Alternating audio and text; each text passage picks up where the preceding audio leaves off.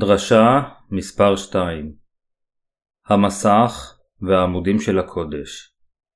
שמות פרק 26 פסוקים 31-37 ועשית פרוכת, תכלת וארגמן ותולעת שני ושש משזר, מעשה חושב, יעשה אותם קרובים. ונתת אותה על ארבעה עמודי שיטים, וצופים זהב, ואביהם זהב על ארבע ובהם זהב על ארבעה אדני כסף. ונתת את הפרוכת תחת הכרסים, והבאת שם מבית לפרוכת את ארון העדות, והבדילה הפרוכת לכם בין הקודש ובין קודש הקודשים. ונתת את הכפורת על ארון העדות, והבדילה הפרוכת לכם בין הקודש ובין קודש הקודשים. ונתת את הכפורת על ארון העדות בקודש הקודשים. ושמת את השולחן מחוץ לפרוכת, ואת המנורה נוכח השולחן על צלע המשכן תמנה, והשולחן תיתן על צלע צפון.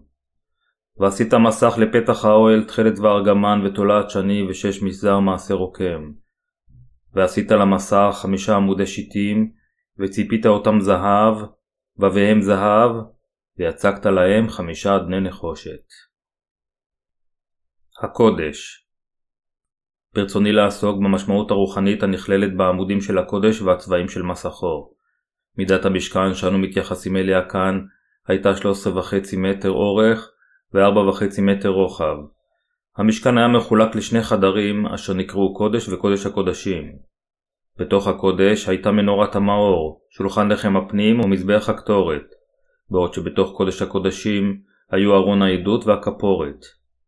כשהוא מורכב מהקודש ומקודש הקודשים, המשכן היה מוקף מכל צידיו על ידי קרשים של עצי שיטה שמידתם 70 סנטימטר ברוחב ו-4.5 מטר באורך. בשער המשכן היו חמישה עמודים של עצי שיטה מצופים זהב.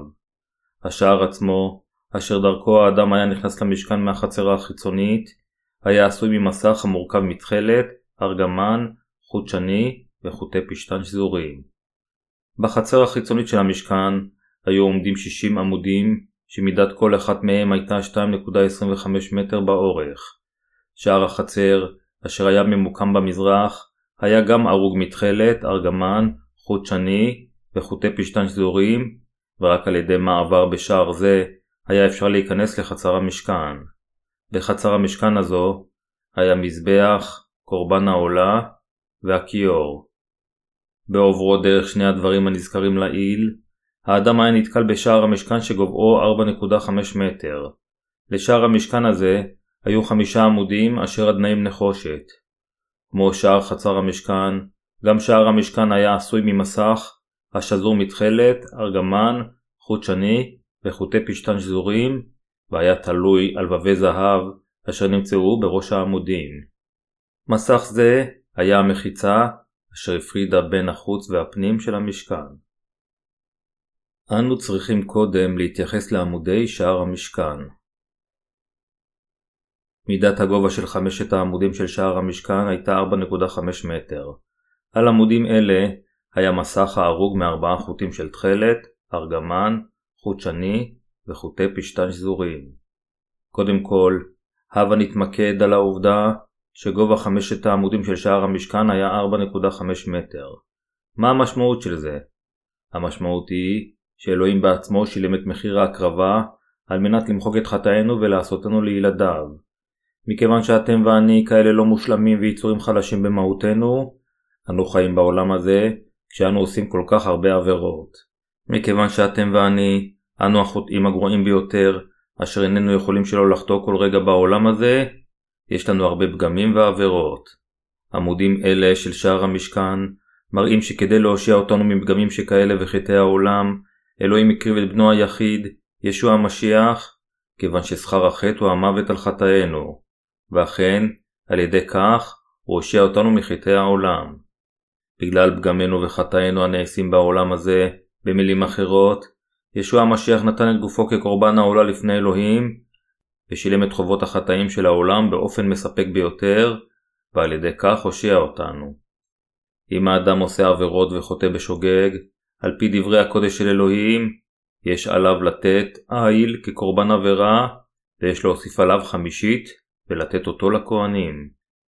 ויקרא, פרק 5, פסוקים 15-16. המשמעות של זה היא שישוע המשיח נתן את עצמו כדי להושיע אתכם ואותי מחטאינו, ועל ידי כך שילם את חובות חטאינו באופן מספק ביותר. אדוננו בא אל האדמה הזו כדי למחוג את חטאינו, ונתן את עצמו כקורבן האשם שלנו על החטאים האלה שלנו. הקורבנות של התנ"ך כמו קורבן העולה, קורבן חטאת, קורבן שלם, ניתנו כדי שאנשים אשר חטאו יוכלו להעלים את חטאיהם כשהם סומכים את ידיהם על ראש הקורבן, ועל ידי כך להעביר את חטאיהם עליו. מתוך הקורבנות האלה, קורבן האשם היה ניתן כעולה כדי למחוק את הפגמים של האדם. קורבן האשם הזה ניתן כאשר מישהו הזיק למישהו כתוצאה מרשלנות, על מנת לפצות את הקורבן ולשקם את היחסים. קורבן האשם לווה בהוספה של 20% של פיצוי עד פיצוי שלם, הכולל עונש ופיצוי. זוהי הייתה הדרישה הבסיסית של קורבן האשם. זה היה הקורבן אשר ניתן למטרה מיוחדת של מחיקת הפגם של האדם אשר הזיק למישהו אחר.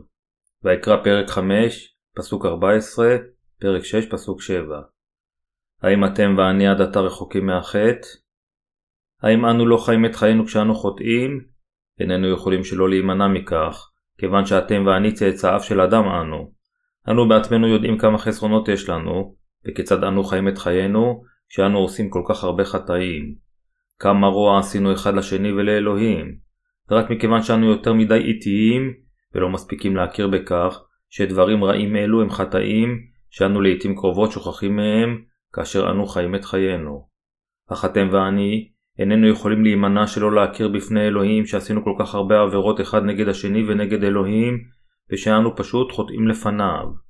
כדי להושיע חוטאים כאלה מכל חטאיהם, אלוהים רצה לשלוח את ישוע המשיח כקורבן שלמים. על ידי שישוע המשיח נשא את ההרשאות של חטאינו באמצעות מחיר הקרבתו, אלוהים נתן לנו את מתנת הישועה. כאשר אלוהים האב שלח את בנו לעולם הזה, וגרם לו להתעלב ולהיצלב כדי להושיע אותנו לגמרי מכל חטאינו, וכדי לעשותנו עמו, כיצד נוכל אי פעם להשוות את עצמנו לערכה הרב של הקרבתו?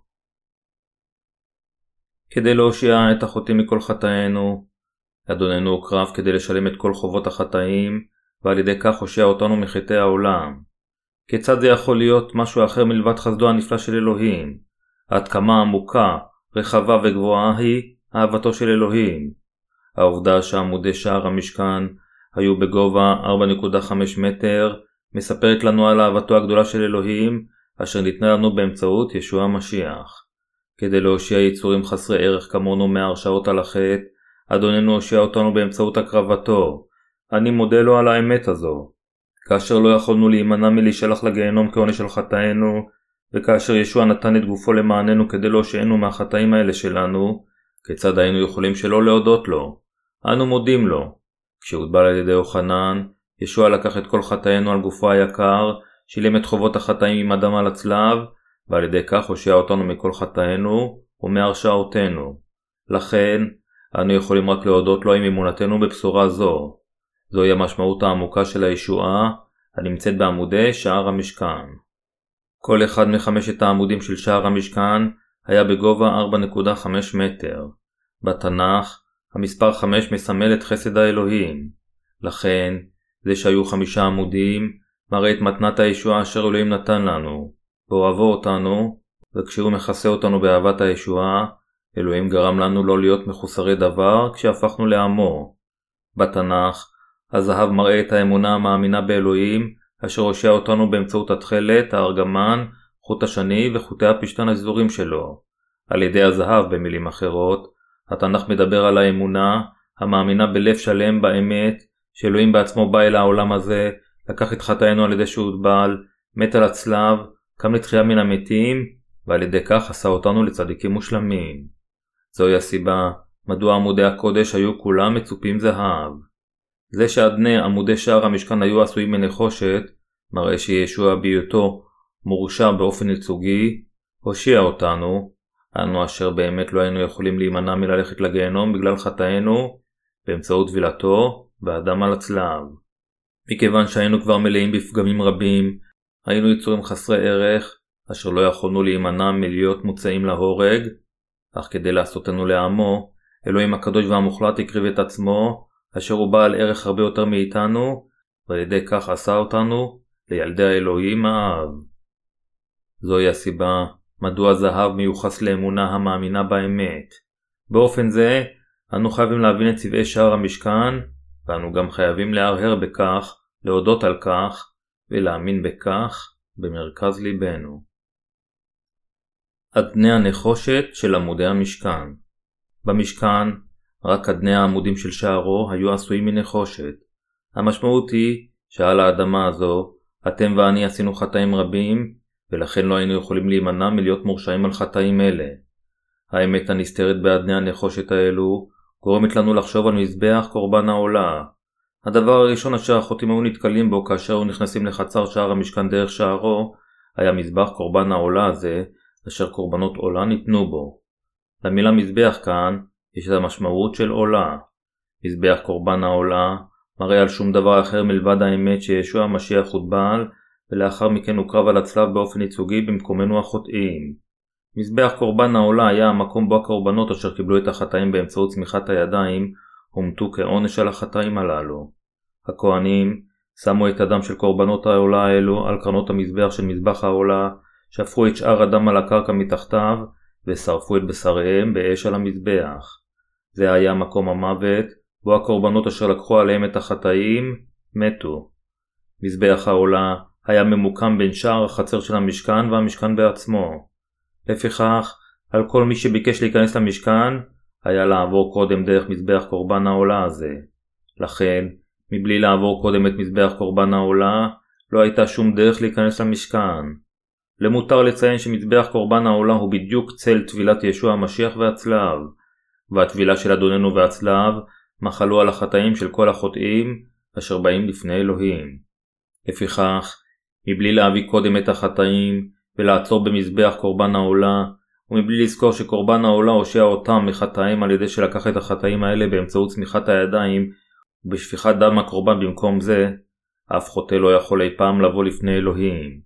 אמונה זו היא הדרך ללכת לפני אלוהים, ובו בעת היא מה שמובילה אותנו לברכת מחילת חטאינו ולנשיאת עונש החטאים, כלומר המוות על החטא. כאשר בני ישראל הביאו קורבן כדי להימחל מחטאיהם, הם קודם העבירו את חטאיהם על ידי סמיכת הידיים על ראשו, הרגו אותו והוציאו את דמו, ולאחר מכן שמו דם זה על קרנות המזבח, ושפכו את כל היתרה על בסיס המזבח. הקרקע מתחת למזבח, קורבן העולה, הייתה אדמה. האדמה כאן מראה על ליבם של בני האדם. לפיכך, זה אומר לנו שהחוטאים מקבלים את מחילת החטאים על ידי האמונה בליבם שקורבן העולה קיבל את חטאיהם ומת במקומם, הכל בהתאם לתורת הישועה. קרנות מזבח העולה מספרות לנו בצורה רוחנית, מספרות לנו בצורה רוחנית על החטאים הרשומים בספר המשפט. חוטאים בזמן הברית הישנה יכלו לקבל את מחילת חטאים על ידי האמונה בעובדה שהם סמכו את ידיהם על ראש קורבן העולה ועל ידי כך העבירו את החטאים עליו ולאחר מכן קורבן זה שפך את דמו וניתן על מזבח קורבן העולה. אם לא היה את צמיחת הידיים ואת המוות והשרפה של קורבן העולה אשר אפשרו לחוטאים לכפר על חטאיהם, הדרך שלהם להגיע לאלוהים הייתה חסומה לחלוטין והם לא היו מסוגלים יותר להתהלך לפני האלוהים הקדוש. בקיצור, לא הייתה אמת אחרת מלבד שיטת הקורבן הזו אשר אפשרה להם לבוא לפני אלוהים. באותו אופן, ללא אמונתנו בטבילת ישוע המשיח, מותו וקורבן הכפרה שלו, לא תהיה לנו דרך לקבל את מחילת חטאינו ולהגיע לאלוהים. אין זה משנה עד כמה בני ישראל היו מביאים את השה היפה ביותר, מושלם, חמוד וללא פגם לכהניהם, אם ידיהם לא הושמו על ראשו ועל ידי כך הוא לא קיבל את חטאיהם, ואם הוא לא היה מדמם ומת, אם כן, לא הייתה לכך שום השפעה כלשהי. כאשר זה מגיע לאמונתנו, אם איננו מאמינים שהטבילה שישוע המשיח קיבל מיוחנן, ודמו היקר אשר הוא שפך על הצלב, נחלו על כל חטאינו, איננו יכולים להגיד שקיבלנו את מחילת החטאים, אשר שולמה בטבילה שישוע קיבל, ומותו על הצלב, המתווכים בבירור בין החוטאים ואלוהים האב, ולכן הם הופכים לגורם המשתדל למען החוטאים, אשר הושיעו את החוטאים מכל רשעותם. מזבח קורבן העולה הוא הדגם המכיל את תוכנית הישועה של אלוהים הכל יכול בעצמו בשמיים, ארגן וביצע באמצעות ישוע המשיח. משה בנה את המשכן בהתאם לשיטת הישועה, ולתבנית שאלוהים הראה לו על הר סיני. כאשר אנו מסתכלים בתנ"ך, אנו יכולים לראות שההוראות אלו ניתנו שוב ושוב, כפי שספר שמות פרק 25 פסוק 40 אומר, וראה ועשה בתבניתם אשר אתה מראה בהר. אנשים יכלו לעשות צלב ולתלות עליו את ישוע המשיח, אך מעבר לכך הם לא יכלו לעשות דבר. הם יכלו לכבול אותו בידיים ולמשוך אותו לצליבה. הם צלבו אותו כשהם אינם יודעים מה הם עושים לפני אלוהים. החוטאים יכלו לעשות כך, כיוון שכל הדברים האלו נעשו בהשגחתו העליונה של אלוהים, אשר הוא כבר תכנן. בכל אופן, היה זה ישוע המשיח אשר הרשיע את כל החוטאים, באמצעות טבילתו ואדם על הצלב אחת ולתמיד, על ידי שהוטבל בידי יוחנן המטביל, ולקח כך את כל חטאי העולם, שטף את כולם לתמיד בפעם אחת, ושפך את דמו על הצלב. לפיכך, לפני מותו של האדון ישוע המשיח על הצלב, הטבילה אשר הוא קיבל מיוחנן הייתה האירוע הקריטי וההכרחי לישועתנו. נשיאת החטאים והרשעות על ידו הוחלטה על ידי אלוהים אפילו לפני בריאת העולם. ביוחנן פרק 3, ישוע אמר לנקדימון שזוהי בשורת המים והרוח. לכן, טבילת ישוע והצלב הם השגחתו העליונה של אלוהים, אשר תוכננה והוחלטה מראש בישוע המשיח. ישוע בעצמו אמר, כי ככה אהב אלוהים את העולם, עד אשר נתן את בנו את יחידו, למען לא יאבד כל המאמין בו, כי אם יחיה חיי עולמים. יוחנן, פרק 3, פסוק 16. ועל טבילתו של ישוע גם פטרוס אמר, וזהו אות הטבילה, אשר תושיע גם אותנו. הראשונה לפטרוס, פרק 3, פסוק 21. זה רשום גם בספר מעשי השליחים. אותו הנמסר על פי עצת האלוהים הנחרצה, וידיעתו מקדם לקחתם, ובידי רשעים הוקעתם והרגתם אותו. מעשי השליחים, פרק 2, פסוק 23. הטבילה שישוע קיבל והדם על הצלב התבצעו על ידי התכלית והתוכנית של אלוהים הכל יכול. לפיכך, אף אחד אינו יכול להיכנס למלכות האלוהים מבלי לקבל את האמת הזו לליבו ולהאמין באמת הזו. אנו חייבים להבין שאלוהים תובע מאיתנו אמונה ואנו חייבים שתהיה לנו אחת כזו. ללא האמונה המאמינה בבשורת המים והרוח, אף אחד אינו יכול להיוושע. ואם ישוע לא היה מחליט מרצונו להתאבל על ידי אוחנן ולמסור את עצמו לידי החוטאים ולשפוך את דמו על הצלב, החוטאים אם כן, מעולם לא היו יכולים לצלוב אותו. ישוע לא היה נאלץ להיסחב אל הצליבה על ידי אחרים, אלא זה היה לגמרי מתוך רצונו שהוא לקח את חטאי העולם כשהוטבל, שפך את דמו על הצלב, ועל ידי כך הושיע את החוטאים מחטאיהם. ישעיהו, פרק 53 פסוק 7 אומר, והוא מחולל מפשענו, מדוכא מעוונותינו, אוסר שלמנו עליו, ובחבורתו נרפא לנו. כולנו כצאן טעינו, איש לדרכו פנינו, ואדוני הפגיע בו עוון כולנו. נגש והוא נענה, ולא יפתח פיו, כסה לטבח יובל, וכרחל לפני גוזזיה, נעלמה, ולא יפתח פיו. לכן, טבילתו של האדון ישוע המשיח ומותו על הצלב, היו לגמרי מתוך רצונו, ובאמצעותם הוא הושיע אותנו, אחת ולתמיד. אלה המאמינים בטבילתו ואדם על הצלב, נמחלים מכל חטאיהם. על פעולותיו אלו של ישוע, גם הספר אל העברים כתב, ועתה, בקץ העיתים, נגלה בפעם אחת כדי לבטל את החטא בזבח נפשו. אל העברים, פרק 9, פסוק 26. במזבח קורבן העולם מראה לנו אצל טבילת ישוע המשיח ומותו על הצלב, אנו באמת יכולים להיות עדים למתנת הישועה הרוחנית של גן עדן. מותו של קורבן העולה על מזבח העולה הנשרפת מרמז על מה אם לא על ידי הטבילה והמוות של ישוע אשר התבקשה בגלל חטאיהם של כולם. בברית הישנה, לחוטאים היה נמחל על רשעותם באמצעות קורבן העולה אשר לקח את חטאיהם עם שמיכת ידיהם עומד במקומם. באותו אופן, בברית החדשה, לפני שבן האלוהים מת בידיהם של אכזריים במקום הצליבה, הוא לקח קודם את חטאי העולם על ידי שהוטבל בידי יוחנן, ובגלל זה היה על ישוע להיצלב לשפוך את דמו ולמות. לפיכך, אלוהים תכנן וגזר על ישוע שיקבל את צמיחת הידיים ויצלב למוות, הכל כדי להביא לשלום בין הרוצחים האלה אשר הרגו את בנו ובנו. אלוהים תכנן את חוק הישועה המבוססת על צמיחת הידיים והמוות, ובהתאם לחוק זה, הוא אפשר לבני ישראל לקבל את מחילת חטאיהם על ידי נתינת קורבן העולה. במילים אחרות, אלוהים בעצמו הפך לקורבן השלמים כדי להושיע את החוטאים. עד כמה ללא חקר, מעמיקה, חכמה וצדיקה, היא ישועתו של אלוהים. חוכמתו והאמת שלו נפלאות באופן מדהים ופשוט בלתי מובנות לנו. מי יכול אפילו להעיז ולדמיין את ההשגחה העליונה של הישועה המבוססת על צמיחת הידיים ושפיכת הדם הנראית במזבח קורבן העולה. בדומה לפאולוס, כל מה שאנו יכולים לעשות זה פשוט להשתומם. מה עמוק עושר חוכמת אלוהים ועושר דעתו, משפטיו מי יחקור ודרכיו מי ימצא. אל הרומים, פרק 11, פסוק 33.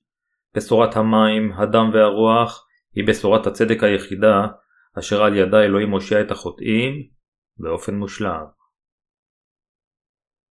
קרנות מזבח העולה על ארבע פינות מזבח העולה, אשר נמצא בחצר המשכן, היו מחוברות ארבע קרני נחושת. בתנ"ך קרניים אלו מראות על משפט החטאים. ירמיהו, פרק 17 פסוק 1, חזון יוחנן, פרק 20, פסוקים 11-15. זה מראה לנו שבשורת הצלב מבוססת על הטבילה אשר ישוע קיבל. לכן פאולוס השליח אמר, כי אינני בוש מבשורת המשיח, באשר גבורת אלוהים היא, לתשועת כל המאמין. אל הרומים, פרק 1, פסוק 16. גם בראשונה אל הקורניתים, פרק 1, פסוק 18 כתוב, כי דבר הצלב, סכלות היא, לעובדים, אבל לנו הנושעים, גבורת אלוהים הוא. קרניים אלה של מזבח קורבן העולה, אומרים בבירור שמשפט הצדק של אלוהים והישועה בוצעו לחלוטין באמצעות טבילתו, מותו על הצלב ותחייתו. שני המוטות אשר הושמו בטבעות של מזבח קורבן העולה. כל כלי המשכן אשר נבנו במדבר היו ניתנים להזזה. זו הייתה השיטה המתאימה לחיי הנוודות של בני ישראל. היה עליהם לנדוד במדבר עד אשר הם התיישבו בארץ כנען.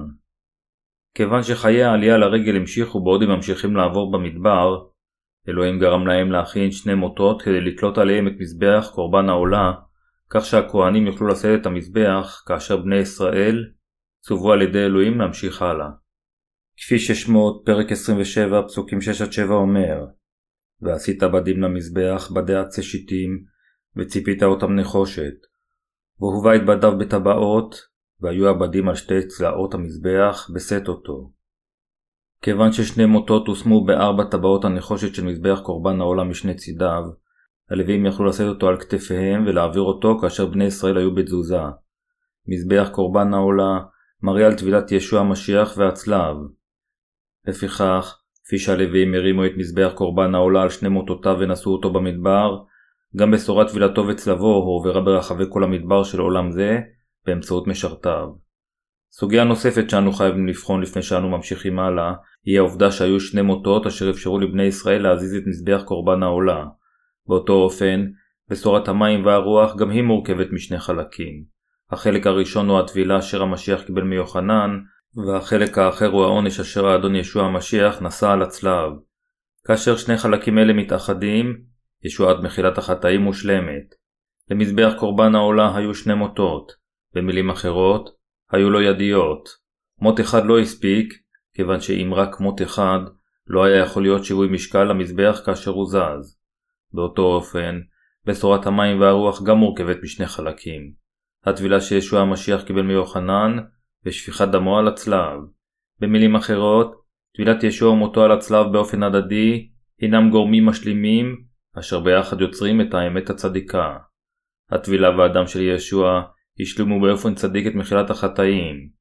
מתוך שני אלה, טבילת ישוע ומותו על הצלב, אם מתעלמים מאחד מהם, זה כמו להתעלם מהאחר. לא יכולה להיות ישועה ללא טבילת המשיח ושפיכת דמו. תחייתו, כמובן, גם חשובה. ללא תחייתו של המשיח, מותו היה לחינם ללא שום תוצאה. אם נאמין רק במשיח המת, הוא לא יהיה מסוגל להושיע אף אחד, אפילו לא את עצמו.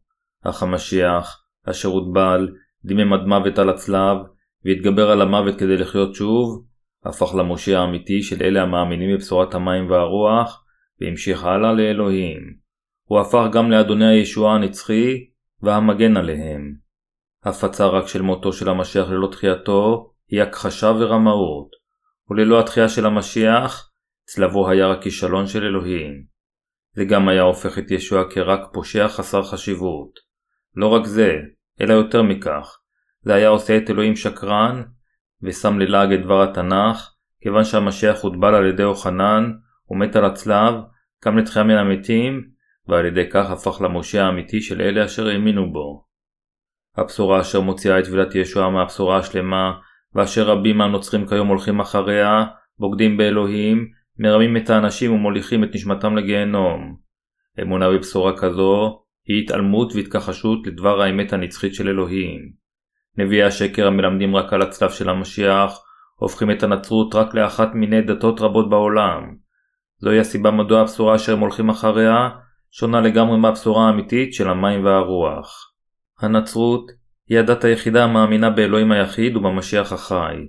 בכל אופן, אפילו שהנצרות נראית מעל שאר הדתות של העולם ומצהירה על עצמה כעל האמת האמיתית, אם היא רק מסבירה את אמונתה המונותאיסטית ומשאירה בחוץ את האמונה בבשורת המים והרוח, אם כן, אין היא האמונה של האהבה והאמת, אלא רק דת של בורות. מיקומו של מזבח קורבן העולה הנה, הבה נתייחס שוב למיקום מזבח העולה אשר נמצא בחצר המשכן. מכל כלי המשכן, מזבח קורבן העולה היה הגדול ביותר. הוא היה גם הכלי הראשון של המשכן אשר הכהנים באו לפניו בזה אחר זה, כאשר הם ביקשו להיכנס לקודש כדי לעבוד. מזבח קורבן העולה הוא נקודת ההתחלה של האמונה באלוהים, והוא דורש מהאנשים לקיים את מתכונתו על מנת להגיע אליו. במילים אחרות, מזבח קורבן העולה מראה את האמת שאנשים חייבים לפתור את כל בעיות חטאיהם על ידי הפיכתם למאמינים יותר מלא מאמינים, כיוון שאי האמונה בטבילה שישוע קיבל מיוחנן ובצלב אינה מאפשרת לאף אחד ללכת לפני אלוהים החי. על ידי האמונה בטבילה ובמוות של בן האלוהים, אנו נושענו מכל חטאינו, ולא על ידי חוסר האמונה. אנו נושענו מחטאינו וקיבלנו חיים חדשים, רק על ידי האמונה בטבילה ובשפיכת הדם של בן האלוהים. מכיוון שבשורה זו של המים והרוח היא כה חשובה, יסודית ומושלמת ביותר, אנו חייבים להמשיך שוב ושוב להרהר בה בליבנו. אנו חייבים להכיר בבשורה זו ולהאמין בה. אנו חייבים להאמין בליבנו שכולנו היינו מיועדים לגיהנום, ואנו חייבים גם להאמין, יחד באמונה, שישוע לקח את כל חטאינו על ידי שהוטבל, ונשא את חובות חטאינו על ידי ששפך את דמו על הצלב. יחד עם מזבח קורבן העולה, זה שאדני העמודים של שער המשכן היו עשויים מנחושת, אומר לנו שאנו חייבים להודות בעובדה שלכולנו מגיע, בגלל פגמנו, להיות מושלכים לגיהנום. ובהתאם לדין האלוהים האומר, שכר החטא הוא המוות, ברור שכולנו היינו מיועדים לגיהנום בגלל חטאינו. אך כדי להושיע יצורים שפלים כמותנו, אשר באמת חייבים ללכת לגיהנום מהמשפט על כל חטאינו, אדוננו התגלם בדמות אדם, ובא לעולם זה לקח את חטאי בני האדם על גופו על ידי שהוטבל, נשא את חטאי העולם אל הצלב, הורשע ושפך את דמו, ועל ידי כך הושיע אתכם ואותי באופן מושלם מכל חטאינו ומהרשעותינו. רק אלה המאמינים באמת זו, יכולים להצטרף לקהל האלוהים ולהפוך לעמו. המסך והעמודים של שער המשכן מראים לנו שרק אלה אשר יש לנו אמונה זו, יכולים להיות עמו של אלוהים ולהיכנס למלכותו. אנו חייבים להאמין באמת הנראית בארבעת צבעי מסך שער המשכן. האם אתם מאמינים שישוע הושיע אותנו כאשר בא אל העולם הזה באמצעות פעולת התכלת, הארגמן, חוט השני והלבן וחוטי הפשתן השזורים? משמעות חוט התכלת היא שישוע הוא אלוהים בעצמו. משמעות חוט התכלת היא שישוע, האלוהים בעצמו, הפך לאיש ולקח את כל חטאינו על ידי שהוטבל בעולם זה. משמעות חוט השני היא שישוע המשיח אשר קיבל את כל חטאינו, הקריב את גופו היקר ונצלב. חשוב ביותר לנו המאמינים, להאמין שישוע המוטבל והצלוב, קם לתחייה מן המתים, ועל ידי כך הושע אתכם ואותי בצורה מושלמת. רק אלה המאמינים באמת זו, יכולים להפוך לעובדי קהל האלוהים. עמודי שער המשכן מראים על העובדים, הם מראים לנו שרק אלה אשר מאמינים בדרך זו הם אנשי האלוהים, ושרק באנשים שכאלה אלוהים יכול להשתמש בהם כעובדיו וכעמודיו. הלבן, חוט הפשתן השזור אומר לנו שאלה אשר הפכו לאנשי האלוהים, הצדיקים, הם אלה אשר אין להם כלל חטא בליבם. הצדיקים הם אלה אשר קיבלו את מחילת חטאיהם על ידי האמונה באמת של התכלת, הארגמן וחוט השני. אדוננו בא לעולם זה, והושע את כל החוטאים באמצעות הטבילה אשר הוא קיבל מיוחנן ואדם על הצלב. מכיוון שישוע הושיע אותנו על ידי שנתן את חייו היקרים, איננו יכולים שלא להאמין בו. הוא אשר בא במים ובדם. הראשונה ליוחנן, פרק 5, פסוק 6. חוט הארגמן מראה על העובדה שישוע הוא מלך המלכים. במילים אחרות, אנו חייבים להאמין שישוע הושיע אותנו, אותנו השפלים ומלאי הפגמים, על ידי שנתן לנו את חייו היקרים, ועל ידי כך עשה אותנו לעם האלוהים. עתה, אם רק נאמין באמת זו בלבנו, אז על ידי אמונתנו בישועה המושלמת, אנו כולנו נוכל להפוך לצדיקים חפי חטא. אנו חייבים להודות לאלוהים על שנתן לנו מתנת אמונה זו, כך שתוכל להיות לנו אמונה כזו. למעשה, העובדה שנוכחנו להאמין באמת הזו, היא בעצמה מתנה מאלוהים. ישועתנו מחטאים, גם היא מתנה של אלוהים. האם אלוהים לא גאל אותנו מחטאינו, ועל ידי כך נתן לנו את מתנת הישועה הרבה יותר ממה שאנו שווים? כיוון שישוע הוטבל, מת על הצלב, קם לתחייה מן המתים, ועל ידי כך נתן לנו את מתנת הישועה, כל אלה המאמינים מעתה בבשורה הזו, יכולים לקבל מתנה זו של ישועה, ולהפוך לילדי האלוהים. כאשר זה מגיע לישועה, אין בהחלט אלו שהם פעולות שאנו עושים בעצמנו. אין שום דבר שעלינו לעשות מלבד להאמין בישוע המשיח, אשר בא בתכלת, ארגמן וחוט השני. ישועה זו היא מתנת אלוהים בשבילנו. אמונה בישוע מתחילה קודם במחשבה. האם באמת אנו מיועדים לגיהנום או לא? מדוע? מכיוון שכאשר אנו מכירים בתחילה ומודים באני החוטא שלנו, איננו יכולים להימנע מלהאמין באמת שישוע הפך לקורבן החטא על חטאינו. זה שאנו יכולים להיוושע, אפילו אם הדבר היחידי שאנו יכולים לעשות זה לחטוא, נעשה לאפשרי על ידי מתנת הישועה, אשר ניתנה על ידי ישוע אשר הקריב את עצמו במקומנו. האם נושענו רק על ידי האמונה בו? האם על ידי האמונה הפכנו לאנשי האלוהים? האם באמת יש לנו אמונה כזו? האם אנו יכולים להודות בכך שישועתנו היא מתנת האלוהים ולא מעשינו? האם אנו מודים באמת שכולנו היינו מיועדים לגיהנום לפני שהאמנו במתנת הישועה אשר ניתנה על ידי אלוהים?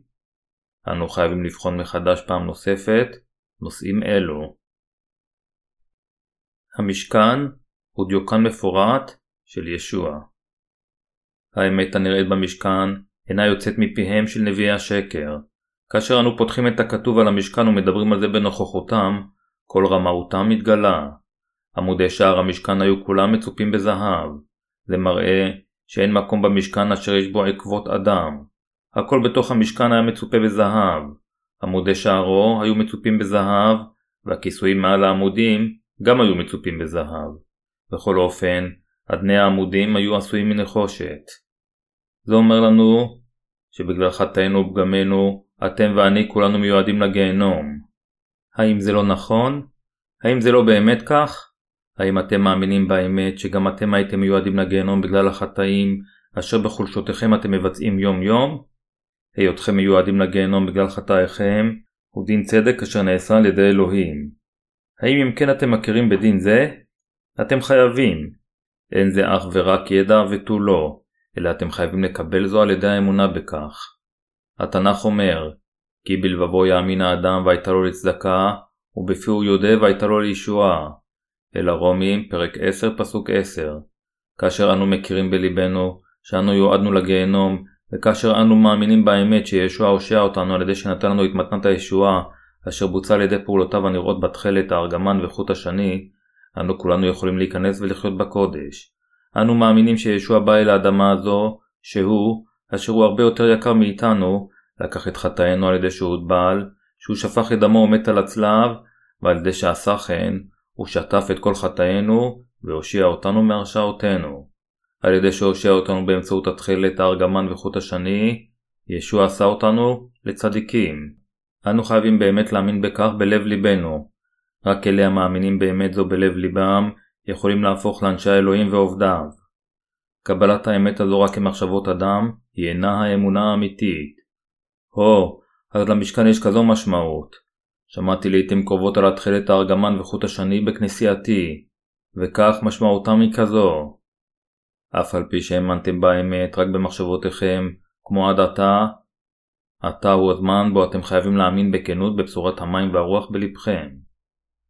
אדני עמודי שער המשכן היו עשויים נחושת, אך אדני נחושת שימשו רק לחמשת העמודים של שער המשכן, בניגוד לכך, לעמודי הפרוכת של הקודש לא היו אדני נחושת, אלא ארבעת האדנים של עמודים אלו היו עשויים מכסף. בתנ"ך, הכסף מציין את מתנת האלוהים והחסד, בעוד שזהב מסמל את האמונה האמיתית, המאמינה במרכז הלב. נחושת, מצד שני, מסמלת את הדין על החטא. האם אנו כולנו לא היינו מיועדים להישפט לפני אלוהים על חטאינו? כולם וכל אחד מכם חייב להישפט על חטאיו ועל חסרונותיו לפני אלוהים ואדם. האם זה לא כך? אינני אומר שרק אתם הייתם כך, אדרבה. אני מודה לפני אלוהים שאני בעצמי הייתי כך. אני שואל זאת לא רק בשבילכם, במילים אחרות, אלא גם בשבילי. ולגביי, אני מכיר באופן שלם לפני אלוהים שנועדתי להישפט על ידיו על מגרעותיי, ושעל פי תורתו, אני גם מיועד לגיהנום בגלל חטאיי. אני מודה בזה בבירור. ליצורים שכמוני, ישוע בא אל העולם הזה, והוא בגוף אדם. לקח את כל חטאי על גופו על ידי שהוטבל, נשא את כל ההרשעות של חטאי כשמת על הצלב, והפך למושיעי המושלם שקם לתחייה מן המתים. זה מה שאני מאמין. וכאשר אני מאמין כך, הישועה שלי שאלוהים תכנן אפילו לפני בריאת העולם התבצעה. היא התבצעה כפי שאני מאמין בכך בלב ליבי. גם לבכם הוא כזה. על ידי האמונה באמת זו, הישועה שלכם שאלוהים תכנן בישוע המשיח אפילו לפני יסוד עולם זה, התבצעה גם בלבכם. תוכנית האלוהים לעשותכם לעמו מתקיימת כאשר אתם מאמינים בתוכנית זו בלב לבכם. על ידי האמונה בלבכם, הישועה האמיתית מתרחשת בלב לבכם. הישועה אינה מושגת על ידי מחשבות הבשר שלנו. ישועה אינה באה על ידי איזושהי דוקטרינה תיאולוגית, אלא אדרבה, היא מתרחשת רק על ידי האמונה באמת.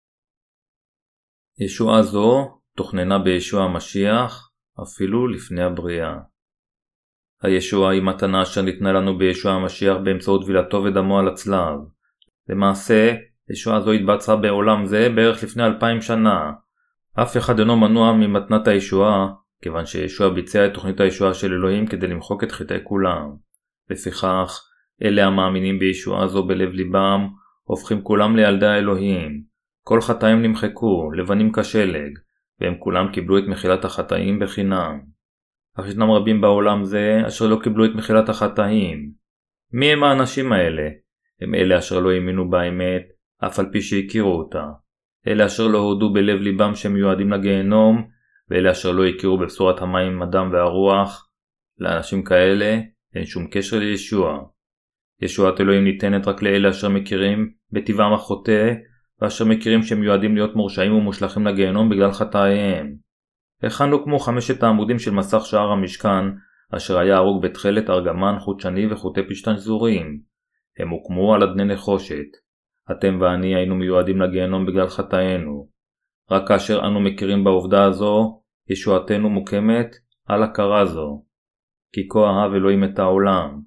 בשבילכם ובשבילי, ישוע בא אל העולם, הוטבל על ידי יוחנן המטביל, שפך את דמו על הצלב ונצלב, ועל ידי כך נתן לנו ישועה מחטאינו. לפיכך, אתם ואני חייבים להאמין באמת בבשורת המים והרוח בלב ליבנו. לפחות פעם אחת, ליבנו חייב להכיר. אני באמת מיועד לגיהנום, אך ישוע הושע אותי באמצעות המים והרוח.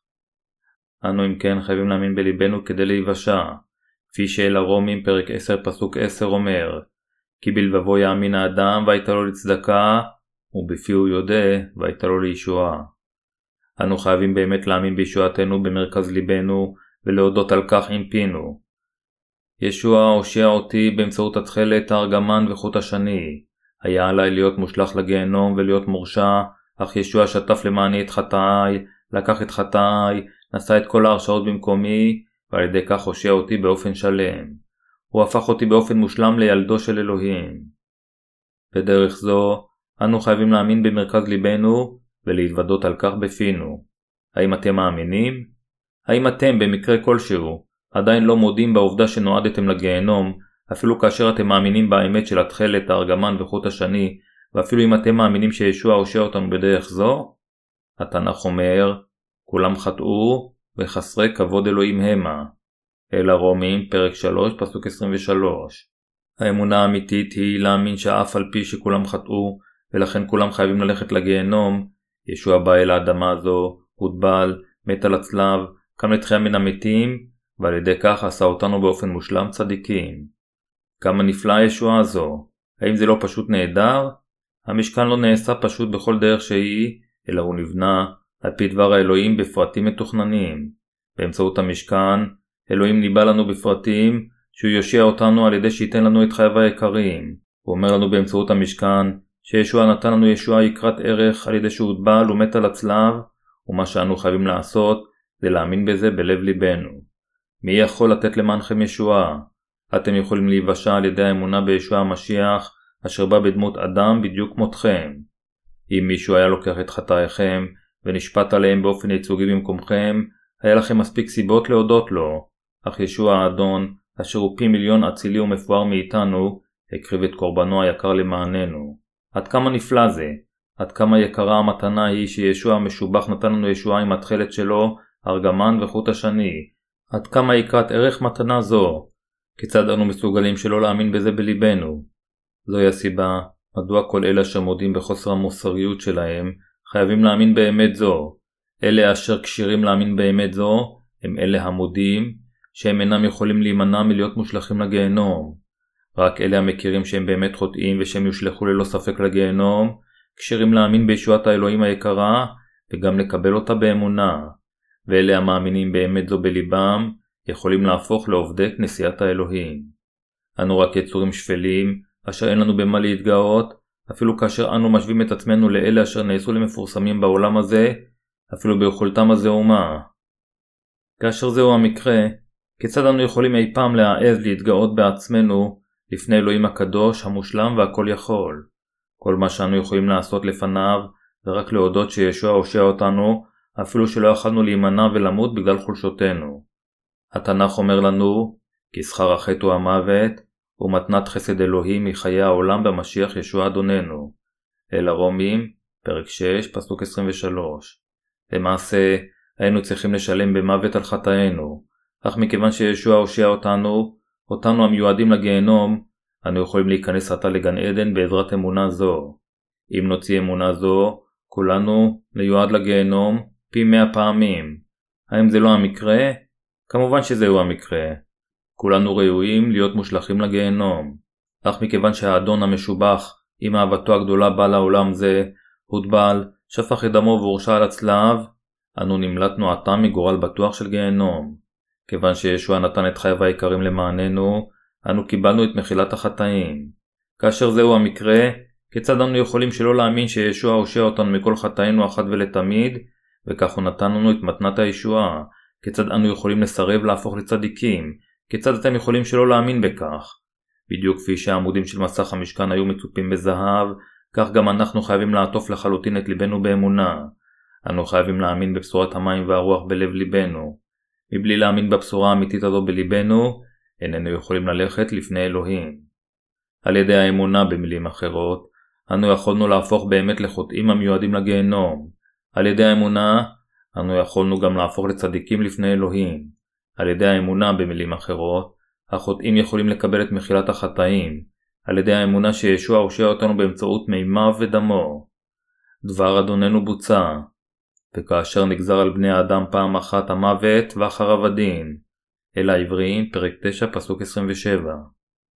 ברגע שנולדנו בעולם הזה, היינו כבר מיועדים להיות מורשעים על חטאינו. בכל אופן, אלוהים נתן לנו את מתנת הישועה באמצעות אדוננו ישוע המשיח. לכן, על ידי האמונה בבשורת המים והרוח בלב ליבנו, אנו היינו מסוגלים להפוך לילדי האלוהים. אלוהים נתן לנו את אהבת הישועה שלו ללא תנאי לכל אלה המאמינים בו. אך הוא ישפוט וירשיע את אלה אשר אינם מאמינים בבשורת המים והרוח על חטאי אי אמונתם. יוחנן, פרק 3, פסוקים 16-18 אנו חייבים להאמין בשתי עובדות אלו של הגאולה.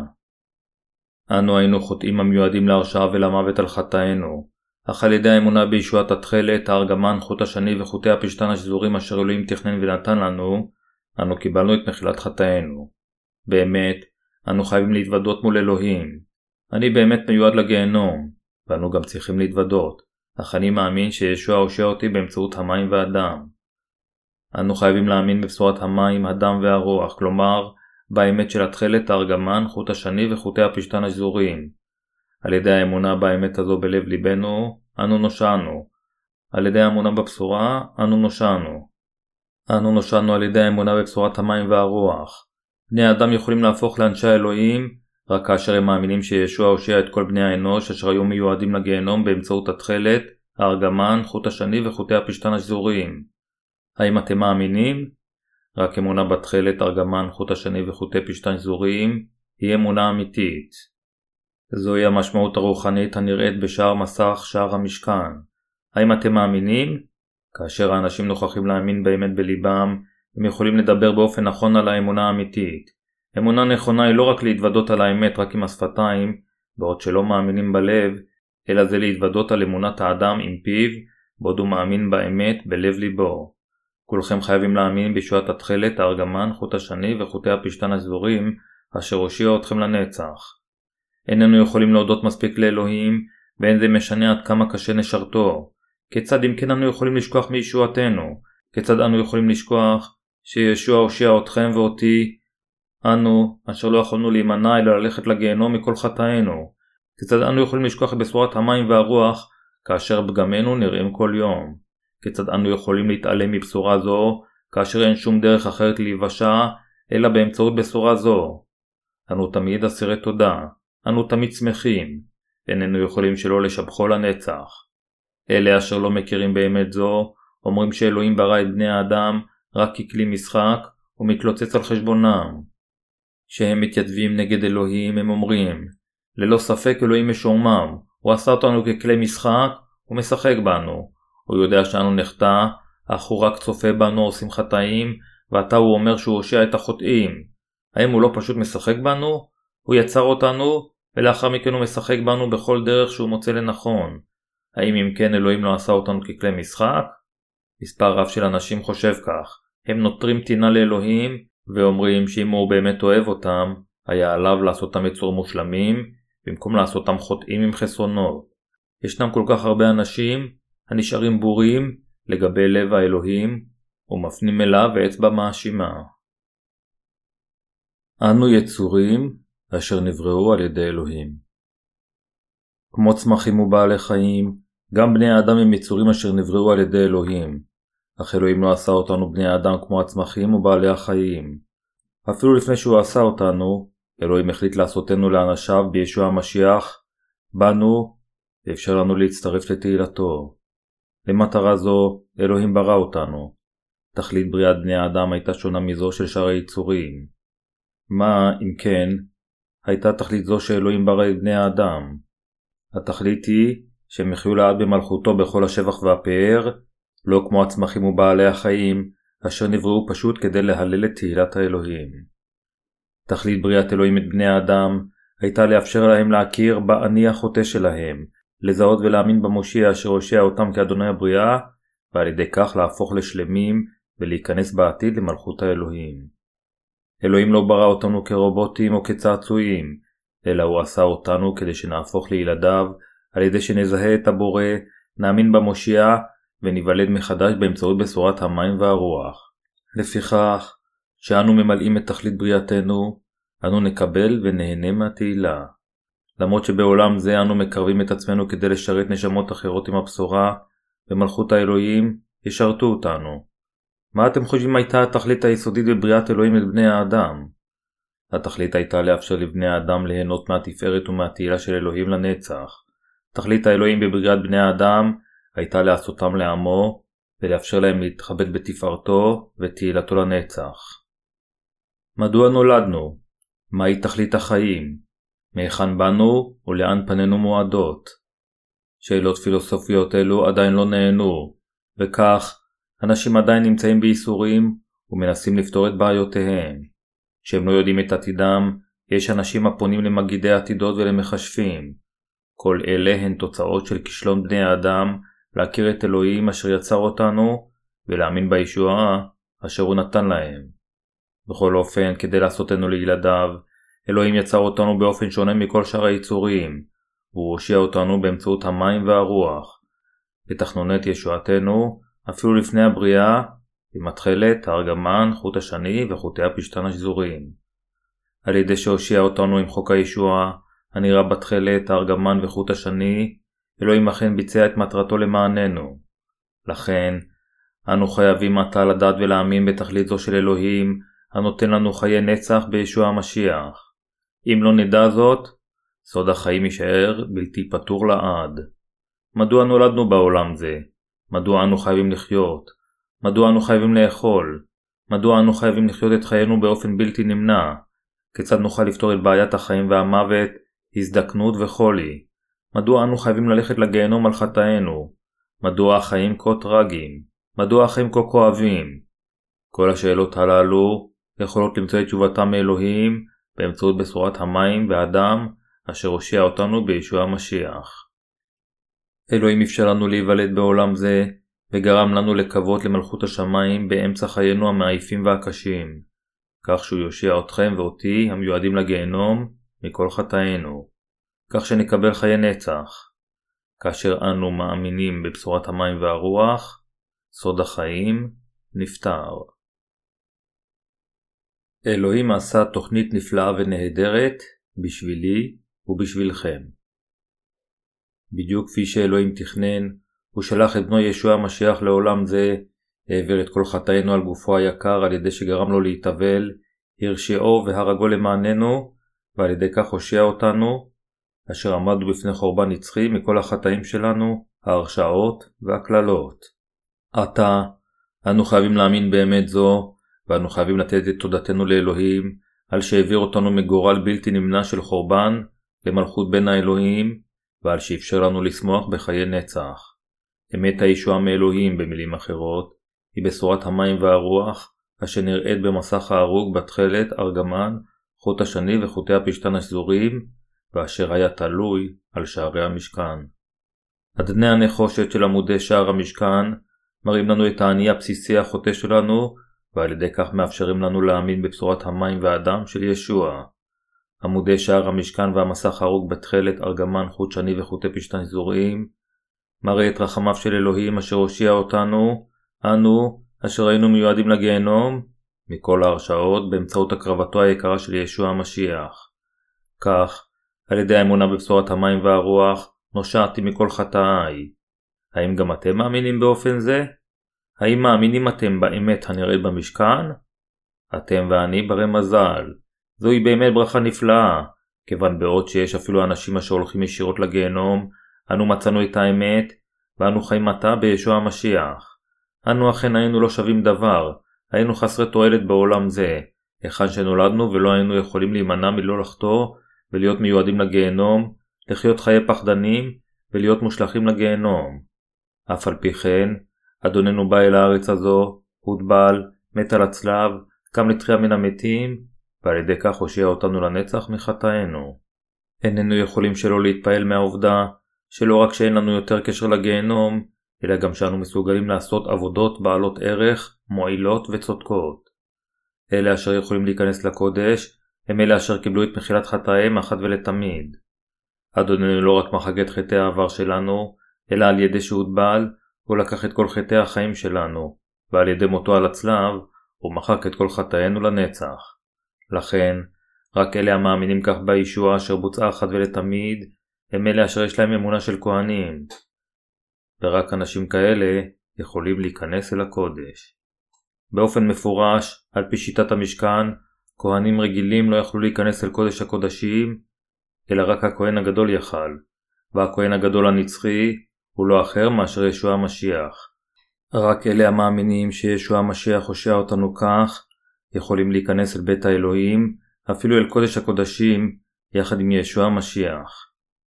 והנה, באשר נסלחו החטאים אין עוד קורבן עליהם. ואתה החי, בהיות לנו ביטחון דרך הקודש בדם ישוע, דרך חדש וחי, אשר חידש לנו בפרוכת היא בשרו, ובהיות לנו כהן גדול על בית האלוהים. נקרבה נא בלבב שלם ובאמונה תמימה, מתוארים בהזית לבבנו מרוח רעה, ורחוצי בשר במים טהורים. אל העבריים, פרק 10, פסוקים 18-22 אלה אשר מכירים בעצמם כרשעים המיועדים לגיהנום, ואשר קיבלו את מחילת חטאים על ידי מים טהורים, טבילת ישוע ודם ישוע, יכולים להיכנס למלכות האלוהים כדי לשכון עמו לנצח. אין זה מכיוון שבאופן יומיומי עשינו תשובה על חטאינו וחטאינו טוהרו, אלא זה מכיוון שישוע בא אל העולם הזה, לקח את חטאי העולם אחת ולתמיד על ידי שהוטבל, הורשע על הצלב, כך שהוא לעולם מחק את כל חטאינו. כי כן אבל לנו למלא כל הצדקה. ישוע הוטבל ולקח את חטאי בני האדם אחת ולתמיד, נשא את חטאי העולם אל הצלב ומת עליו, וקם לתחייה מן המתים, ועל ידי כך הושיע אותנו לנצח אחת ולתמיד. רק אלה המאמינים באמת זו בלב ליבם, יכולים להיכנס אל הקודש. אנו מקבלים את מחילת החטאים אחת ולתמיד, על ידי האמונה שישוע הושיע את כולנו אחת ולתמיד, ושהוא טיפל בכל החטאים של כל חיינו ושל כל היקום. האם אתם מאמינים שישוע לקח את חטאינו אחת ולתמיד כשהוטבל? והאם אתם מאמינים שהוא העמיס על כתפיו את חטאי העולם, מת על הצלב, קם לתחייה מן המתים, ועל ידי כך הפך למושענו המושלם אחת ולתמיד?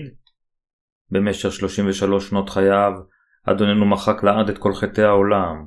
הוא גרם לכולם להיעלם, ולא השאיר אפילו רבב אחד. אני מאמין בכך בלב ליבי. אני מאמין שכאשר הוא הוטבל, הוא לקח את חטאי העולם אחת ולתמיד, ושהוא נשא את ההרשאות של כל חטאי אחת ולתמיד, כששפך את דמו על הצלב, ושהוא הפך למושיע מושלם כאשר הוא קם לתחייה מן המתים, וחי שוב אחת ולתמיד. על ידי אמונה זו, נושעתי מכל חטאי. על ידי האמונה בכך, כולנו יכולים להיכנס למלכות השמיים, וכאשר אנו חיים על האדמה הזו, אנו חייבים להרהר כל יום באמונה זו. מדוע?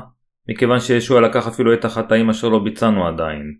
אך כל פעם שאנו חוטאים, אנו חייבים להתוודות, ואנו חייבים להאמין בלב ליבנו, שישוע לקח אפילו את החטאים הללו עם טבילתו. אנו חייבים להכיר שישוע טיפל בחטאי העולם אחת ולתמיד, שוב על ידי האמונה. מדוע?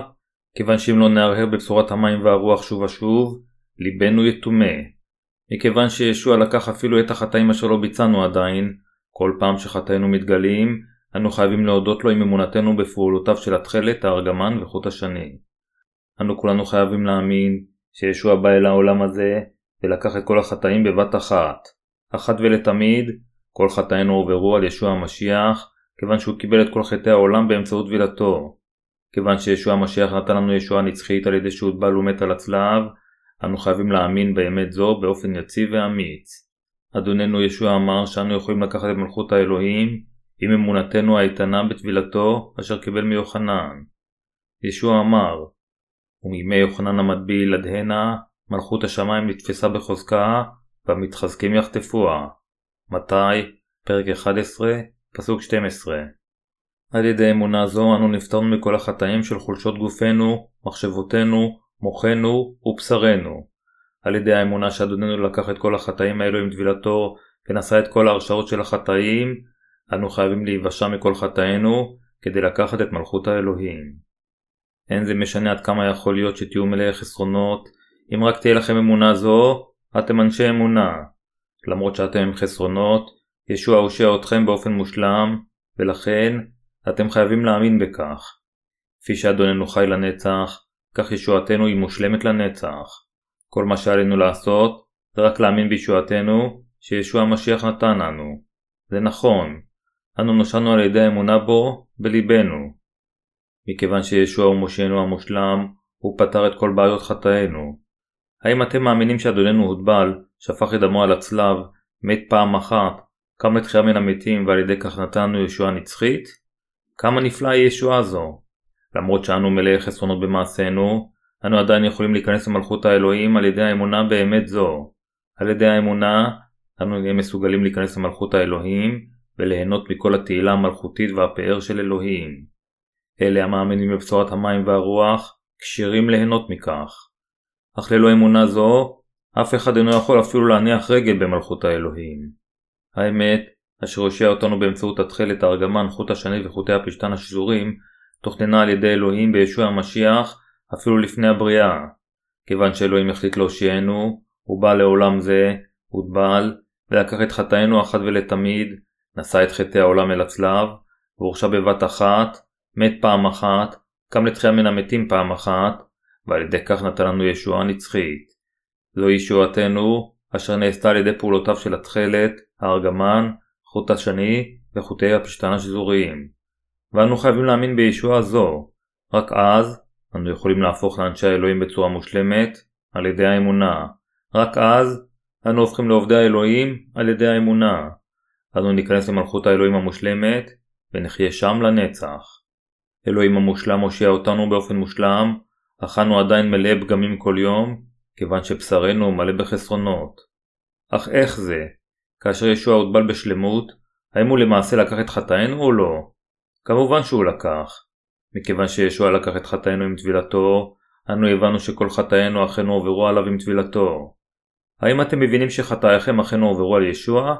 בעשותו כך, ישוע נשא את חטאינו ואת חטאי העולם אל הצלב, נצלב, ועל ידי כך ביצע באופן מושלם את תוכנית הישועה של אלוהים. למרות שאנו מלאי פגמים, אנו יכולים להיכנס אל מלכות האלוהים על ידי האמונה. על ידי האמונה במה? אנו יכולים להיכנס אל מלכות האלוהים על ידי האמונה בפעולותיו של התכלת, הארגמן, חוט השני וחוטי הפשתן השזורים. לאחר שקיבלנו את מחילת החטאים, אלו הם בעלי החסרונות, אשר יש להם אמונה טובה ועושים מעשים טובים בכנסייה. כנסיית האלוהים היא אינה מקום אשר בו החזקים הם השולטים, אלא בו בעלי החסרונות שולטים על ידי האמונה. מדוע? מכיוון שבכנסיית האלוהים אנו עדיין יכולים ללכת אחר ישוע על ידי האמונה, שאנו יודעים שאנו בעלי חסרונות.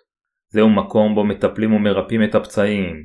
כפי שגן עדן הוא מקום בו תינוק יכול לשים את ידו על חור פטן ועל מאורת צפעוני ולא ינשך, גן העדן עלי אדמות הזה הוא לא אחר מאשר כנסיית האלוהים. זהו המסתורין הנפלא של כנסיית האלוהים. על ידי אמונה אנו נכנסים למלכות האלוהים. זוהי האמונה החזקה אשר תופסת את מלכות השמיים. האם אתם מאמינים באמת זו בלבכם? גם אני מאמין, וזוהי הסיבה מדוע אני מודה לאלוהים. מכיוון שאני אסיר תודה לאלוהים, אני משרת בשורה זו. אני חי למען האמת הזו, ומשרת את הבשורה, כיוון שיש עדיין הרבה אנשים אשר לא מכירים את האמת של התכלת, הארגמן וחוט השני. אך אתה, אם נניח בצד את השאלה, האם אחרים משרתים את הבשורה הזו או לא, מה שנחוץ עתה בשבילכם קודם, זה להאמין בה בעצמכם. אני מקווה ומתפלל שכולכם תאמינו באמת הזו, שישוע הושיע אתכם מחטאיכם אחת ולתמיד, ועל ידי כך תיוושעו מחטאיכם.